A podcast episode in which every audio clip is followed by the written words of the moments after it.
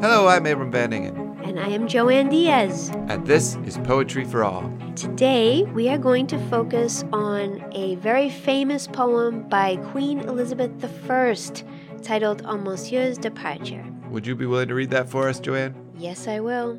On Monsieur's departure. I grieve and dare not show my discontent. I love and yet am forced to seem to hate. I do, yet dare not say I ever meant.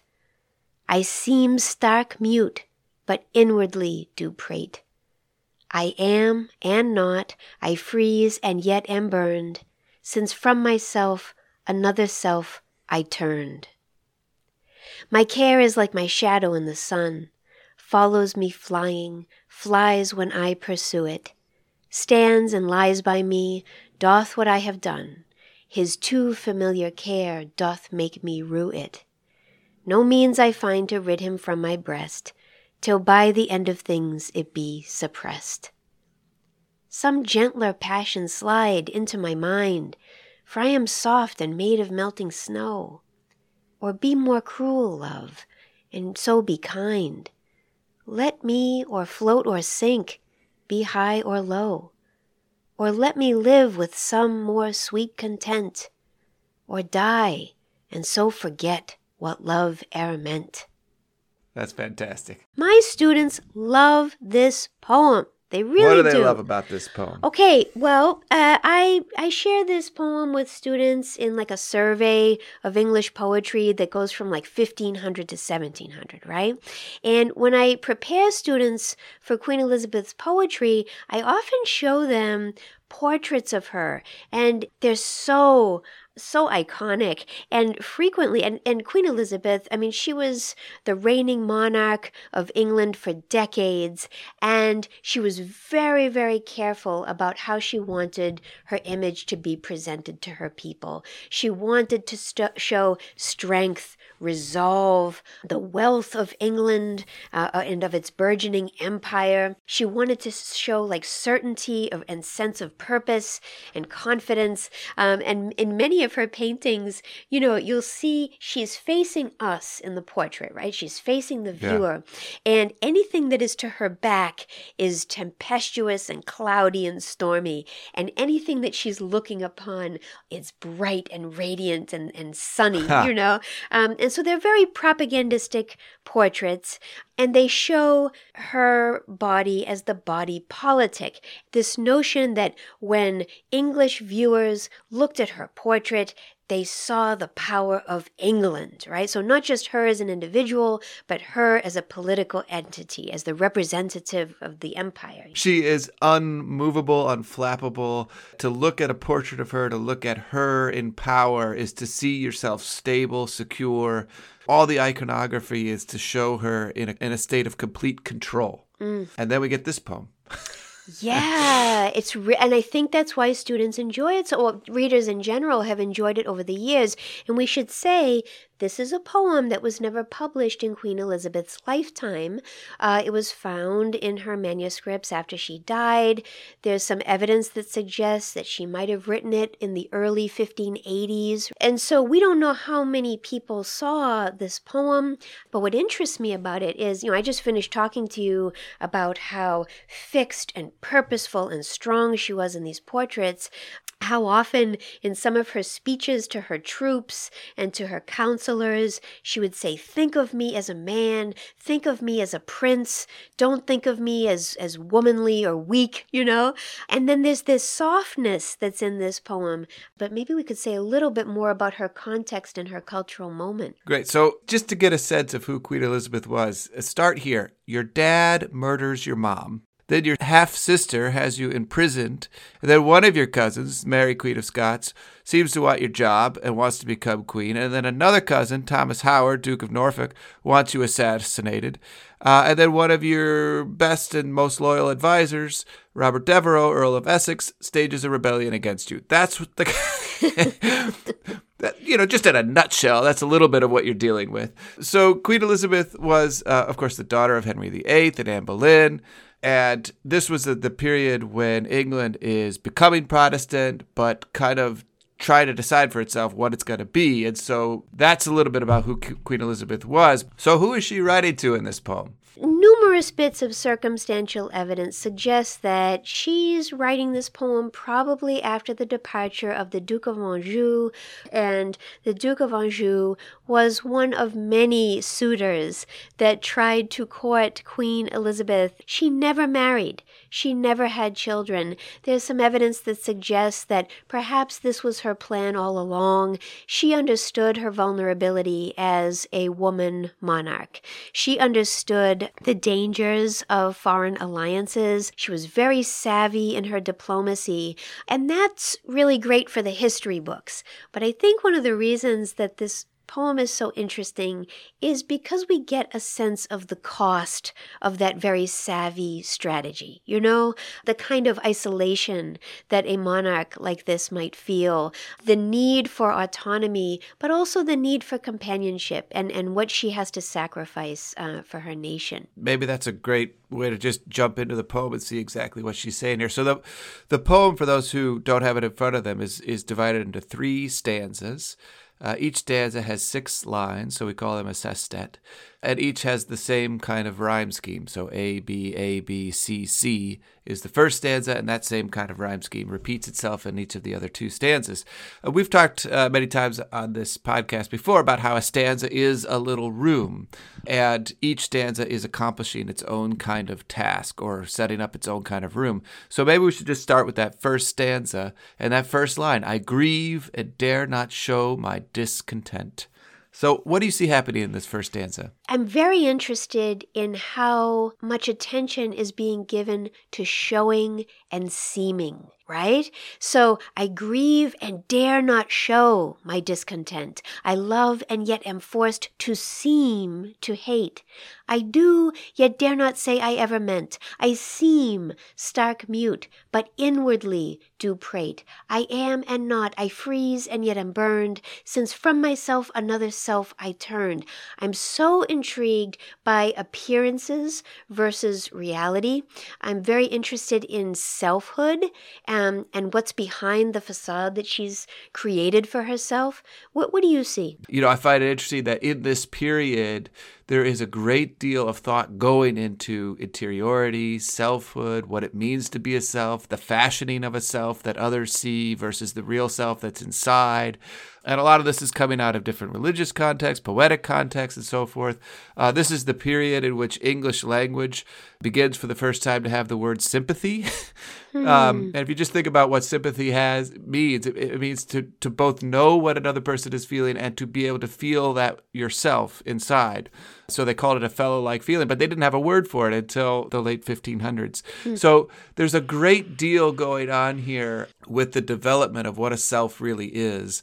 Uh, and this great opening stanza with the, the seeming happening twice. Yes, we all have those multiple selves, but a monarch has to have the multiple selves. The monarch has to have at least a dual body, a dual spirit, right? So the body politic is the stand in for the nation. But then there's the bo- the body natural, the body, the one that we sort of all manage and live with in the world. And I love the way she is playing both sides of that in this first stanza. I also love the way this stanza reveals the limitations of power. That is, she's the most powerful person in the kingdom, and yet she's not able to show the way she really feels. Yes. precisely because of her power, because of her position, she has to hide, and even she has to act in a certain way. So, this is, you know, the reason why this marriage never happened is because the person who was wooing her was a French Catholic, mm. and the people were not going to have it there's there's this sense in which if she goes through with this marriage, there could be a rebellion. You even in that second stanza, you get this this word suppressed, and she talks about what she's talking about there is suppressing feelings that are in her breast. But that's that's a word that has a pretty strong political overtone to it, right? Like she might have to suppress a rebellion if she goes through with this marriage, right? Yeah. Uh, and so she's playing on both si- both sides of that right there. The other thing to mention is that in stanza one she sets up a Petrarchan contrast when she says, I freeze and yet am burned. Um, any lover of Petrarch's poetry will hear something familiar there. Um, the poets of the English Renaissance were obsessed with Petrarch, and uh, he was an Italian poet Francesco Petrarca. He had written, you know, uh, 150 years earlier in the 1300s. He was the innovator of the sonnet form in Italian. And by the time we get to the 1500s in England, there are courtiers in the court of Henry VIII and then Queen Elizabeth that were all just obsessed with translating Petrarch's Italian poems into English. And as they did, they encountered these contrasts, these extremes. I freeze and yet I'm burned. You're cruel, but you're kind. I feel like I'm floating, I'm sinking. So all of these extremes are meant to just give us a sense of how turbulent the poet's inner life are. That turbulence pulling off of Petrarch also opens up the paradoxes that they love to play with. And so in that third stanza, and we'll get there in just a minute, but be more cruel and so be kind. and so there's there's these wonderful paradoxes that if you could just you know shun me entirely, that would actually be the kindest thing that you could do for me. Mm. Uh, but this in between thing is both cruel and kind at the same time. Oh, that's nice. And then she continues that in stanza two. Uh, look at that first line in stanza two. My care is like my shadow in the sun. And so when she says my care, she doesn't mean my caring for others. She means the burden that I feel, right? The struggle inside me is like my shadow in the sun. Of course, I'm thinking of sun as monarch, you know? So she's yeah. always in the sun. She's like the sun to her court and to her people. But this this feeling that she has for this monsieur who has departed, it, it's a shadow in that sun. I, I'm really interested in that. And then I just love the way that that metaphor, that image, plays itself out. It follows me flying, flies when I pursue it. Again, this this wonderful paradox of if I try to ignore this thing, it follows me around. But then if I try to pursue it, it flees away from me because mm-hmm. I can't actually have it. Mm-hmm. And so it's just a wonderfully done metaphor for this thing that she both wants and can't have uh, pursues but can't reach, uh, tries to ignore and leave behind, but then it, it won't leave her mind. Of course, she knew, fainting I follow. She knew that the Petrarchan conceits of Thomas Wyatt and other poets of King Henry's court, she's picking up on those. And as I hear, you know, think about this second stanza, I'm thinking of a, poem by Petrarch, uh, his Rime Sparse, number 164. I am awake, I think, I burn, I weep, and she who destroys me is always before me to my sweet pain. War is my state, full of sorrow and suffering, and only thinking of her do I have any peace. So, again, that extremity of feeling, she's definitely picking up on that. And so she asks for a gentler passion, right? So, as we move into the stanza three, we've got all the turbulence of the first two stanzas, and then she starts off by saying, Some gentler passion slide into my mind for I am soft and made of melting snow. What do you see happening in the final stanza here? Gentler, when we hear that in the 21st century, we think softer, milder, maybe kinder. Uh, but that word gentle also is the same word that's in gentleman. So she's looking for something more civil, more courtly, more appropriate perhaps to her position. You know, um, she feels undone by this. She feels like it's it's lowering her, and she I think she wants to be elevated again. No. Yeah, and then she moves into these great uh, repetition of the word or or be more cruel, love, and so be kind. Let me or float or sink, be high or low, or let me live with some more sweet content or die and so forget what love ever meant right? I mean it's great because she's trying to resolve the turbulence and yet i feel like there's a complete almost like a complete loss of control by the poet like this or this, either way. Oh, this or this, maybe over here. The turbulence almost becomes more extreme in the very desire to resolve it uh, by the end of this poem. What you just did with your voice and the way you read that final stanza was terrific because I think you were emphasizing the dramatic import of this poem.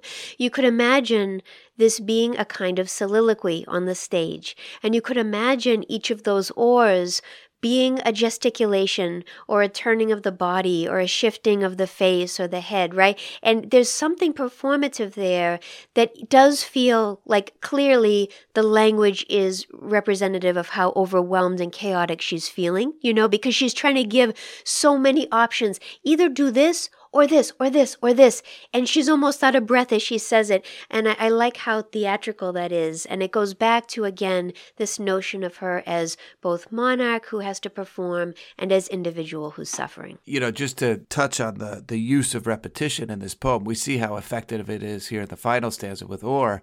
Mm. But just to make sure that listeners hear the I in that first stanza. So we move from a stanza filled with I to end on a stanza filled with or. Mm. uh, and that's not by accident. So the I becomes this either or, this, this thing caught in between. And the opening stanza, I grieve, I love, I do, I seem, yeah. I am and not, I freeze, I turned, right? So this yeah. I, I, I, and then becomes or this, or this, or this, or this by the end. And one other way that the last stanza kind of echoes or turns us back to that first stanza is the final rhyme of the poem, content and meant, is the first rhyme of the poem, discontent and meant. And so the discontent is trying to be a more sweet content by the end. And either way, what we're dealing with is what was meant.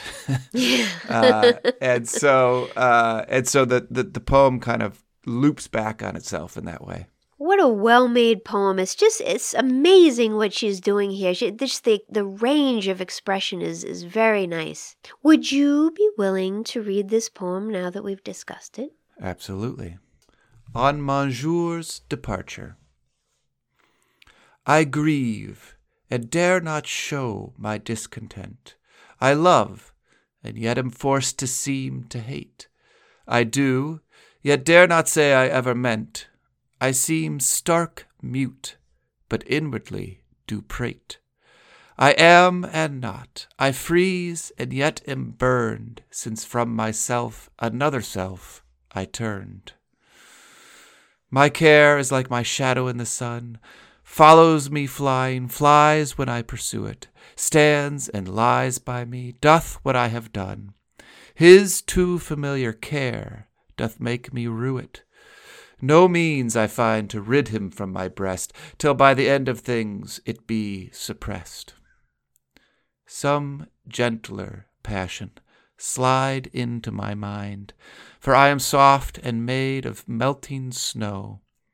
Or be more cruel, love, and so be kind. Let me or float or sink, be high or low, or let me live with some more sweet content or die, and so forget what love e'er meant. Wow, that was a good reading. I love that. it's so dramatic. Oh, yeah. gosh. Thank you. To learn more about Queen Elizabeth uh, and her cultural moment, please visit our website at poetryforall.fireside.fm. And you can follow us on Facebook, Twitter, or Instagram. Thank you for listening.